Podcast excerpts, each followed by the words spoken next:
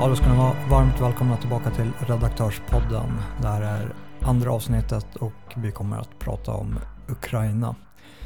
Nu på lördag, lördagen den 8 oktober, så kommer vi ha ett eh, mingel i Stockholm där vi kommer ha en eh, paneldiskussion rörande Ukraina-konflikten. Hur man kan betrakta den från lite olika perspektiv. Vi kommer gästas av Klaus Bernpentner från Folkungen och eh, David Eriksson som är en eh, svensk frivillig i Ukraina-kriget. Han är precis hemkommen från sin eh, senaste vända där borta. Han har rest några gånger. Första gången var 2014 och så har det blivit några resor däremellan också. Biljetter och mer information finns på palestramedia.com butik. Men nu över till eh, det här avsnittet. Jag kommer ta lite av ett eh, identitetspolitiskt eh, perspektiv till konflikten i Ukraina. Identitet är någonting som är väldigt viktigt och många människor när man betraktar någonting utifrån logos-logiken så brukar man utgå ifrån intressen men många gånger så är det identiteten som faktiskt eh, övertrumfar faktiska intressen över hur man upplever sig själv, vilken kategori man placerar sig i och eh, hur den här kategorin förhåller sig till andra. Och eh, ibland så kan det vara förstå, eh, svårt att förstå identiteten när man befinner sig utifrån som en betraktare. Och eh, det kan göra det väldigt, ja, men, inom citattecken, lätt Eh, för en betraktare att komma med lösningar. Men om de här lösningarna går emot den egna identiteten, upplevd eller inte. Alltså, alla identiteter är ju sanna i någon mening utifrån det egna perspektivet. Sen finns det ju identiteter som är objektivt verifierbara också och eh, där bör man ju göra en särskillnad.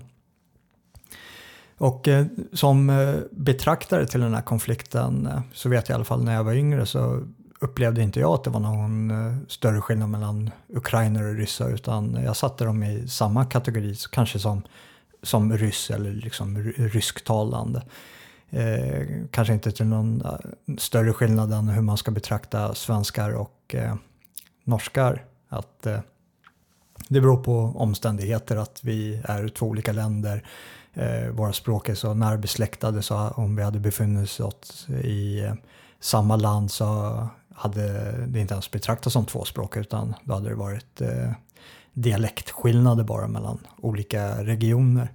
Eh, våra språk är så pass nära så att eh, jag, jag har ju lättare att förstå norskan som pratas i Oslo än eh, vad jag har att förstå en eh, till exempel en utbredd eh, skånsk eh, dialekt. Och lite samma trodde jag det var med ukrainare och eh, ryssar, att det är same same but, eh, but different. Och första gången som eh, jag kom i kontakt med den här konflikten, och det var faktiskt eh, långt innan den här färgrevolutionen. konflikten i sig själv går ju tillbaka, jag vill inte säga till urminnes tider, men den går väldigt, väldigt långt tillbaka och eh, för er som har följt kanalen ett tag och eh, som följer händelseutvecklingen bortom mainstream media vet ju att det finns ett väldigt starkt globalistiskt eh, intresse i den här konflikten. Och, vilket är en av anledningarna till varför det skjuts in så mycket ekonomiska medel i den här konflikten på, på Ukrainas sida. Men och eh, de här globalistiska ambitionerna är ju visserligen gamla också, men den här konflikten eh, mellan ukrainare och ryssar är äldre än så, eller åtminstone de har löpt parallellt med varandra och det är inte alltid de här intressena som globalisterna har och eh, de ambitionerna som Ukraina har har varit eh, samspelta med varandra. Ukraina har eftersträvat en egen suveränitet, fick det under eh, eh en kort tid i första världskriget och sen så slöps det samman in i Sovjetunionen och eh, sen dess så har eh, ukrainarna viftat med den flagga som har velat göra gemensam sak med dem. Under andra världskriget så var det eh, den tyska eh, svastika-flaggan som eh, hissades som ett motstånd mot ryssarna och idag är det NATO-flaggan och eh, globalisterna globalisterna, EU. Eh, och eh, där någonstans så har ju intressena mellan de här olika grupperna trumfat eh, någonting annat. Det, det har inte spelat så stor roll för ukrainarna vem eller vilka det är som kommer till deras undsättning mot den här ryska ockupationsmakten, i alla fall om man nu ska prata under andra världskriget och även hur konflikten fortlöper idag så har det varit viktigare att man har förenats i det. Och eh, här ska man inte lura sig själv med när det kommer till eh, stormaktspolitik att eh, oavsett vad vi pratar om Iran idag med de upprorsstämningarna som behöver röra sig i det landet. Det är ju fullständigt självklart att eh, ett land som till exempel USA eller eh, den övriga liksom, lilla klick av globalist, eh, internationalistiska maffian, att eh, är det ett land som inte spelar boll med dem, som inte är samarbetsvillig, ja men då kommer man ta tillfället i akt att försöka underblåsa de former av oppositioner som finns i det landet. Så det finns garanterat ett amerikanskt eh, intresse och eh, CEO är säkerligen involverad eh, i någon form av utsträckning i, i de upprorsstämningar som sker i Iran.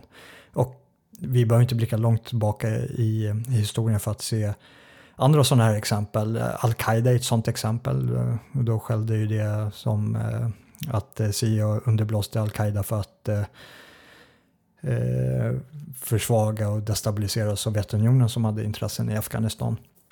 Och sen så kommer det som kanske en backlash eh, senare. Eh, men det, det, är ett eh, annat ämne i sig själv. Och det, det här är stormaktspolitik och det gäller alla länder som har de här ambitionerna. Det är ingen skillnad med Ryssland heller. Att eh, kollar man på de öppna kanaler som de har att arbeta med eh, när det kommer till exempel medialt med Russia Today så eh, Eh, ändrar ju den natur väldigt mycket eh, beroende på vilket land eh, den är och verkar i. Den, eh, det är en kanal som eh, lyfter upp eh, oppositionella i eh, olika västländer och eh, ger dem ett eh, väldigt stor plattform. Och det är ju i syftet av att försvaga de regimer som inte är samarbetsvilliga eh, mot Ryssland. Och så struntar de fullständigt lite i vilken den här oppositionen är, ifall det är eh, Sverigedemokrater i, i Sverige eller ifall det är eh, Tea Party-rörelsen i USA, de libertarianska kretsarna där. Eh, så här har du en, en eh, mediaplattform som ger libertarianer i USA ett väldigt stort utrymme att eh, gå ut med eh, sitt eh, budskap om eh, icke-aggression, att man ska ha en icke-interventionistisk utrikespolitik. Och det är ju för att ja, det är ju samklang med eh, de eh, ryska ambitionerna att eh, amerikanerna inte är ute och härjar i världen, vilket jag delar, jag tycker inte de ska vara det heller. Men eh, när de sen byter eh, geografiskt område som de sänder i så kommer de såklart ändra budskapet. Och det, det är här man förvillar sig lite med vad det är som är objektiv nyhetsrapportering. För det de sänder ut i Amerika, om det kan vara objektiv nyhetsrapportering, men det är inte objektivt för att det sker ett urval över vad det är man väljer att rapportera om. Och kollar på Russia Today i, internt i Ryssland, det är fullständigt självklart att de inte ger de libertarianska eh, åsiktsyttringarna något medialt utrymme där, för det ligger inte i de ryska intressena att, eh, eh, att Ryssland ska eh, anamma de idéerna utav eh, till exempel icke-interventionism, att man inte ska kunna gå in där man anser att det behövs att eh, man ska gå in. Och köper man den här eh, grundläggande premissen att eh, stormakter har vissa ambitioner och att de är eh, beredda att eh, gå in och eh, göra, eh, inte nödvändigtvis eh, militära interventioner, men de är inne och påverkar med sina underrättelsetjänster i olika möjliga sammanhang och eh, arbetar även med sina öppna mediekanaler för att eh, påverka andra länder än sina egna i en riktning som de anser vara gynnsamma ens egna eh, målsättningar. Då är det lättare att eh, förstå skeendena som händer. Och en sån här sak är att eh, det är väldigt svårt för en eh, underrättelsetjänst att arbeta med eh, någonting som inte finns där. Så de kommer att förhålla sig till de oppositionella krafterna som är. Till exempel i Iran. De, de, eh, det, det är ju inte CIA som har eh, skapat förutsättningarna eller viljan hos stora delar av befolkningen att inte vilja vara underkastad eh, den här religiösa auktoriteten. Men de förhåller sig till det och eh, underblåser och försöker stärka oppositionen så gott det går. Och sen så byter man eh, kontext och byter miljö, ja, då kommer det vara en annan form av opposition som man behöver arbeta med för att underblåsa och stärka så att de kan försvaga den här eh, icke samarbetsvilliga regimen som eh, är i makten. Och det är samma sak här i, i Ukraina. Att eh, här, här har vi en identitet, den ukrainska identiteten som är väldigt, väldigt stark och jag är förvånad över hur stark eh, den identiteten är, alltså uppfattningen om sig själv som ukrainare, samtidigt som vi på den ryska sidan anser att ukrainare egentligen inte existerar utan att eh, de är ryssar och en del av det ryska folket. Och sen så håller inte de med om det. Och det, det kan ju vara lite konstigt som eh, betraktare utifrån. Första gången som jag kom i kontakt med det här var eh, faktiskt när jag tjänstgjorde i Främlingslegionen. Eh, jag var där strax, strax under ett år, 2010-2011. Och eh, en av mina kompisar i plutonen var ukrainare och eh, vårt befäl var ryss. Och, eh, min, och det, här är, det här är alltså långt innan vad vi uppfattar att konflikten startade med färgrevolutionen i Ukraina. Och eh, här, min ukrainska kompis då var väldigt noga med att påpeka att, eh, eh att han och eh, vårt ryska befäl inte var samma. Utan att han var ryss och eh, eh, jag då, eller liksom min kompis då var ukrainare och det är inte samma sak. Jag förstod inte riktigt vad, jag, jag förstod ju vad han sa och vad han menade men jag förstod inte det på ett fundamentalt plan som betraktare utan för mig så var det ju fortfarande same same, ungefär som att ja, men, vissa svenskar inte gillar danskar och det skulle vara tråkigt att bli kallad för, för dansk fall du är svensk men det, det är så här petitess, vem, vem bryr sig? Och sen eh, när eh, Majdan-ockupationen eh, där på torget i, i Kiev. när, när den etablerades så åkte jag dit som journalist. Jag var med där och eh, rapporterade därifrån. Och då, då interagerade lite med, eh, med ukrainarna. Och eh, då, då väcktes den här konversationen som jag hade haft med min gamla ukrainska eh, kompis från, från legionen till liv igen. Att det, det fanns en ganska stark samstämmighet med, med vad han sa där. Att, det, att här har vi ett folk som har en väldigt, väldigt stark egen identitet som eh, känner sig överskuggad av eh, den, eh, de ryska eh, imperialistiska ambitionerna över det här suveräna folket varpå vi har sett eh, och det, det är någonting som verkar gå väldigt långt tillbaka i tiden att Eh, Eh, det fanns ju eh, Ukraina som nation, alltså Ukraina i namn eh, har ju bara funnits en kort stund efter första världskriget och sen så blev det ju eget igen då under, efter Sovjettiden. Men dessförinnan så härleder de sin historik och sitt folk till Kievriket. Och det gör ryssarna också. Det är väl där någonstans som den här identitetskonflikten tar sin början. Och ukrainarna menar på att eh, eh Holodomor, den den stora svältdöden, eh, berodde helt enkelt på att eh, eh Sovjetunionen, eh, ryssarna där och eh, ville underkuva och trycka ner den här ukrainska identiteten och det här var ett sätt att, att straffa dem, att försöka införliva dem in i den, ja, vad ska man kalla det, den kalla ryska gemenskapen. Så det är inte så konstigt att eh, ukrainarna gjorde gemensam sak med eh, tyskarna och försökte bekämpa eh, Sovjetunionen. Eh, och, eh, och här har ju ryssarna då misslyckat eh, fullständigt i min mening när det kommer till det diplomatiska spelet över hur de bygger sina relationer med sina grannar. Att utgångspunkten är väldigt mycket utifrån en själv och man faller nästan tillbaka på gammal antik visdom som har en viss bärhet. Eh, som eh, hur uttryckte de, jag kommer inte ihåg exakta citatet, men andemeningen är att den starke gör det den kan eh, komma undan med och eh, de svaga uthärdar det de eh, måste. Det är väl något motivational quote som hänger i, i det ryska parlamentet. Och det blir väldigt tydligt när man kollar på eh, de länder som befinner sig runt Ryssland att eh, de är väldigt skeptiska till att eh, eh, ha med Ryssland att göra. Desto längre ifrån Ryssland man kommer desto mer vänligt sinnad är man med, eh, med Ryssland. Eh, I, man tycks kunna se det ganska tydligt med, om man tar till exempel de olika former av nationella rörelserna som finns i, i Europa att eh, desto närmare Ryssland är desto mer antiryska är de så att säga. Medan eh, de är mer samarbetsvilliga med, med ryssarna desto längre bort ifrån man kommer. Så det är egentligen två problem. Ryssarna har problem med att få ukrainarna att vilja spela boll med dem på ett eh, konstruktivt sätt.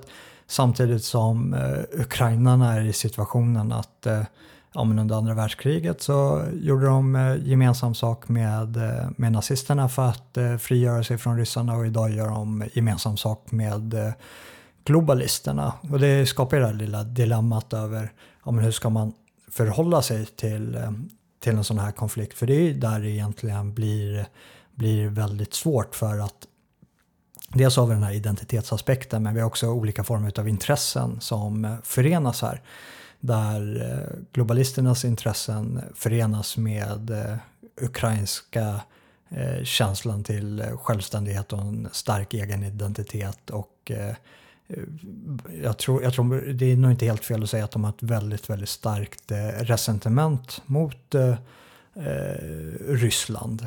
Kanske inte ryssar per se men definitivt mot den ryska regimen. Eh, och en stor del utav det resentimentet har väl en viss historisk bärighet men också vilandes på att eh, de inte får sin egna identitet eh, erkänd.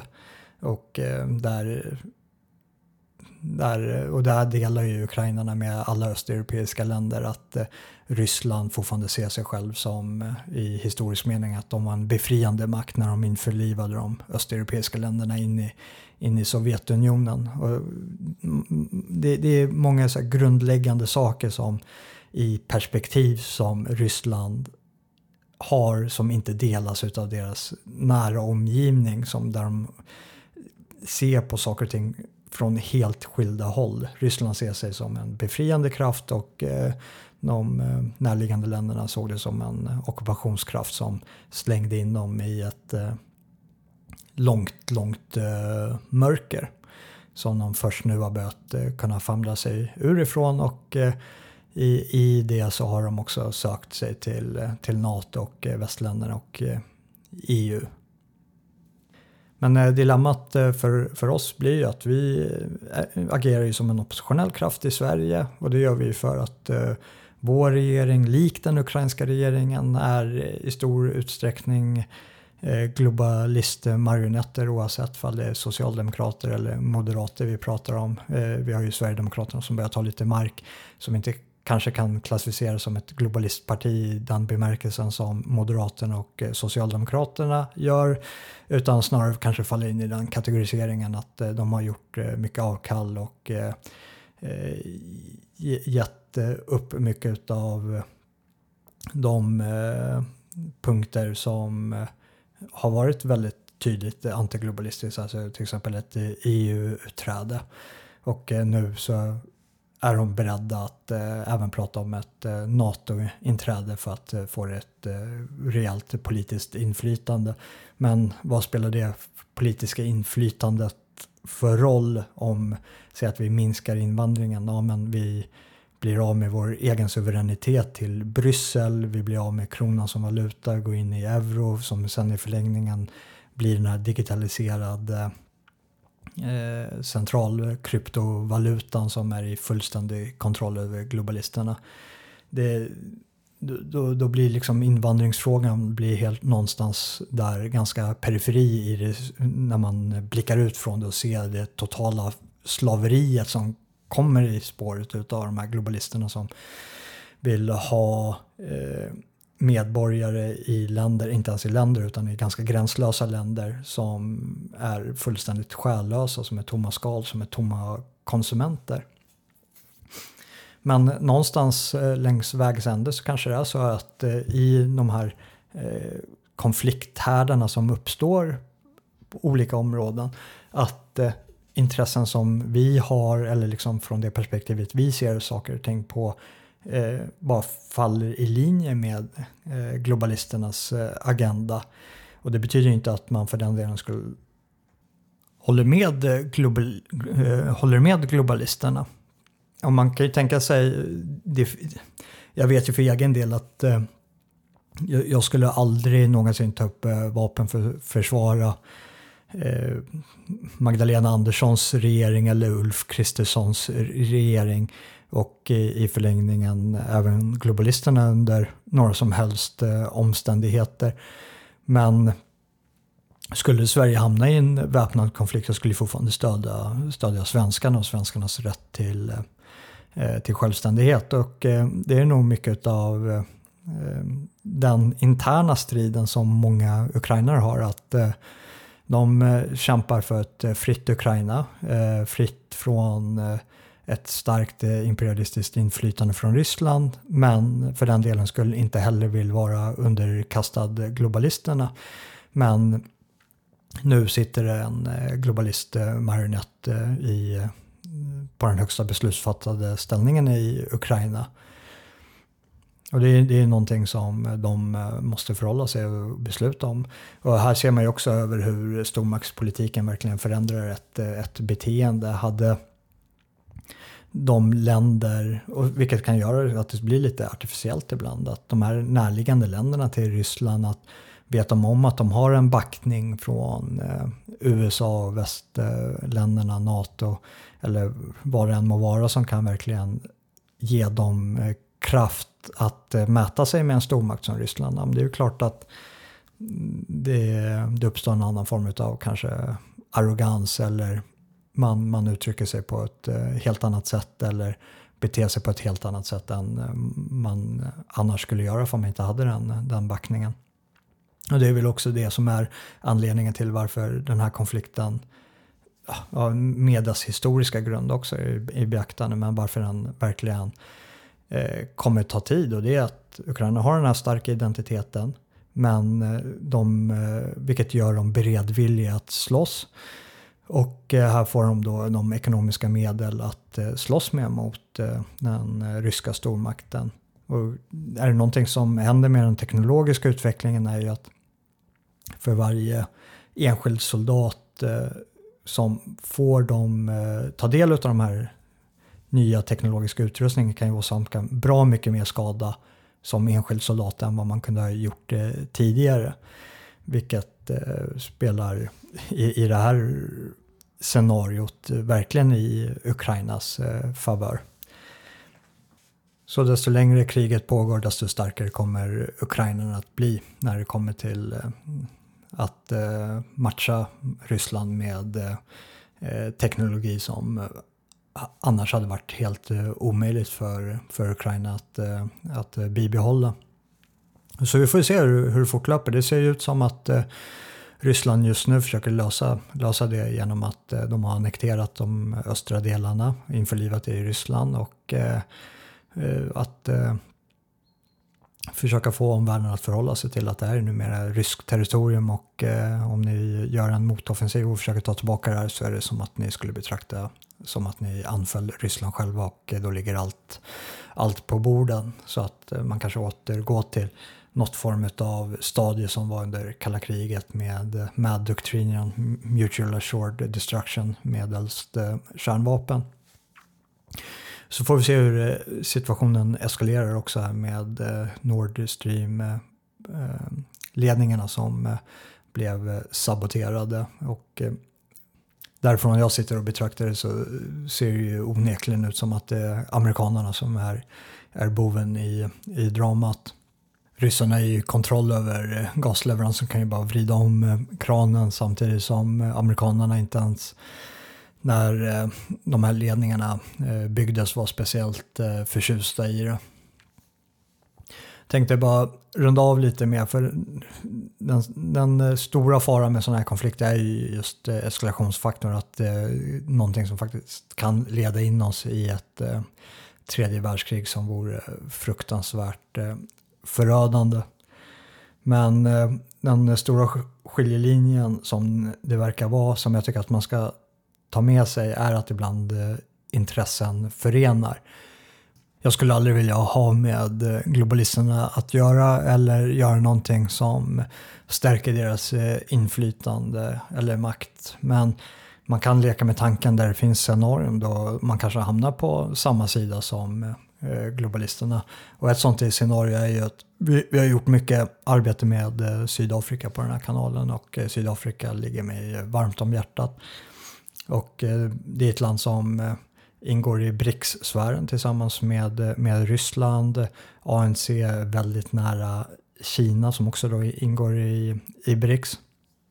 Och skulle en sån här eh, konflikt eh, eskalera, ja men då finns det en part i Sydafrika som eh, skulle vara den eh, opposition som eh, västvärlden skulle eh, stödja och eh, det är den vita minoriteten. Då skulle helt plötsligt allt om eh, apartheid och eh, minnet utav det var som bortblåst och man skulle understödja de oppositionella krafter som fanns på plats. Och det är de man skulle behöva arbeta med.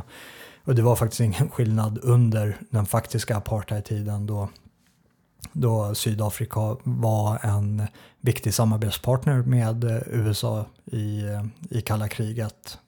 Då det skedde en del proxykrig mellan eh, stormakterna Sovjetunionen och eh, NATO, västvärlden, i, i just Afrika. Och där var då eh, Sydafrika en, en viktig spelare i till exempel kriget i, i Angola.